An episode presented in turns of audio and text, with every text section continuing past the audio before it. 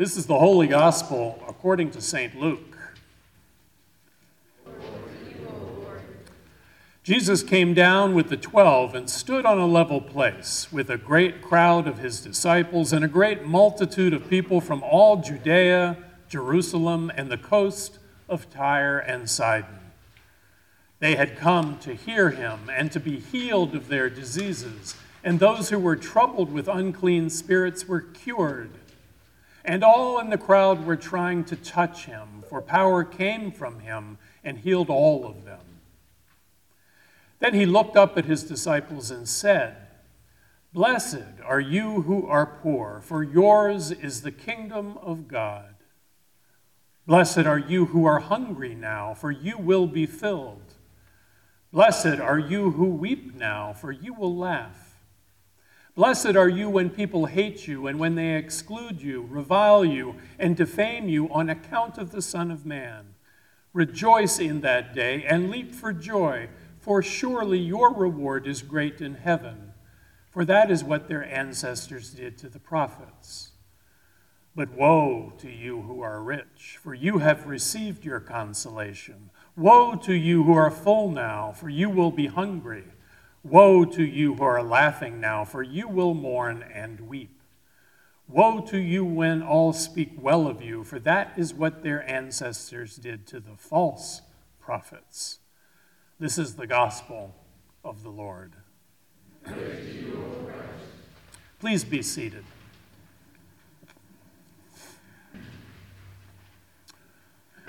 So recently, a leading research firm polled Americans, asking them to rank which institutions they most trust. Not surprisingly, the federal government, the news media, and Wall Street all fared rather poorly, each garnering the trust of less than a third of the nation. Interestingly, at the top of the list were the military, followed by the scientific community, the police, doctors, nurses, and teachers. The church was somewhere right in the middle. But even then, the overall, overall level of trust Americans have in these top ranked institutions was only in the 50 to 70% range. What is even more telling is that a comparative look at how trust levels have changed over the last 50 years is quite revealing.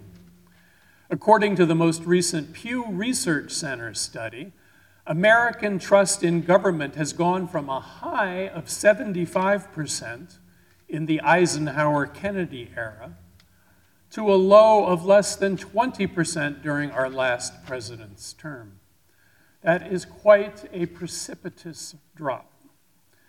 The historical trust levels in the other American institutions have similar, although less dramatic, declines during this period. The bottom line is that our overall trust in the various social structures that sustain our lives has seriously and steadily eroded over the last five decades. This is profoundly unsettling for the simple reason that human life depends upon trust. We cannot survive without trusting each other when we get into our cars, we have to be able to trust that they have been properly built and maintained. When we eat our foods, we rely on those who prepared and packaged them to have done so safely. The same for the medicines we take, the planes we fly, the bridges we cross, the water we drink, the buildings we live and work in. We have to trust other people for the simple reason that none of us can possibly have the knowledge, skill, time, or energy to figure all these things out for ourselves. The great American philosopher William James put it this way It is only by risking our person from one hour to another that we live at all. And often enough, our trust in an uncertified result is the only thing that makes the result come true. Have faith that life is worth living, and this faith, more often than not, will help to make it so. End quote. Now, when I was a school chaplain in elementary school, one of the ways I taught young children this truth about faith is to do a simple demonstration. I'm sure you've probably played this game at some point in your life, whether it was at camp or on retreat. What I did at chapel is I'd ask for a volunteer to come forward and to um, stand next to me on the chancel steps, and I would ask him to turn and face the congregation, to close his eyes as I quietly stepped behind him. I then explained to the children that we were going to play a game of trust fall, and that in a moment I would ask the volunteer to slowly fall backward, keeping his eyes closed, trusting that I would catch him before he fell to the ground. Sometimes the child showed great faith in my promise, and other times not so much. But the experiment, nevertheless, never failed to communicate this truth faith is more like trust in someone than it is a belief about something. Now, this fact about faith drives the skeptics crazy. They want everything to be susceptible to cold, hard proof. After all, mathematicians can prove theorems in geometry, and physicists can prove the laws that govern matter and motion. Why don't we insist that faith in God be subject to these same rigorous standards of proof? But when you stop to think about it, most really important things in life are not provable. We cannot scientifically prove that life should be chosen over death, or that love is a better option than hate, or that goodness is a better path than evil, or that we should prefer beauty to ugliness. As Frederick Buechner expressed it in his book Wishful Thinking, faith in God is in this sense more like the faith that bonds friends together. Listen to what Buechner says. I have faith that my friend is my friend. It is possible that all his motives are ulterior. It is possible that what he is secretly drawn to is not me, but my stuff. But nevertheless, there's something about the way I feel when he's around about the way he looks me in the eye, about the way we can talk to each other without pretense and be silent together without embarrassment that makes me willing to put my life in his hands as I do each time I call him my friend. I can't prove the friendship of my friend. When I experience it, I don't need to prove it.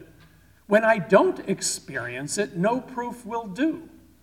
If I tried to put his friendship to the test somehow, the test itself would ruin the friendship I was testing. So it is with the godness of God. End quote. But there is one crucial difference between trusting in other human beings and trusting in God. And that is that people, even the best of friends, each one of us can fail. Try as we might to always be trustworthy friends, human beings are at the end of the day broken. We make mistakes. We succumb to weakness. And sometimes we can even be downright selfish and cruel.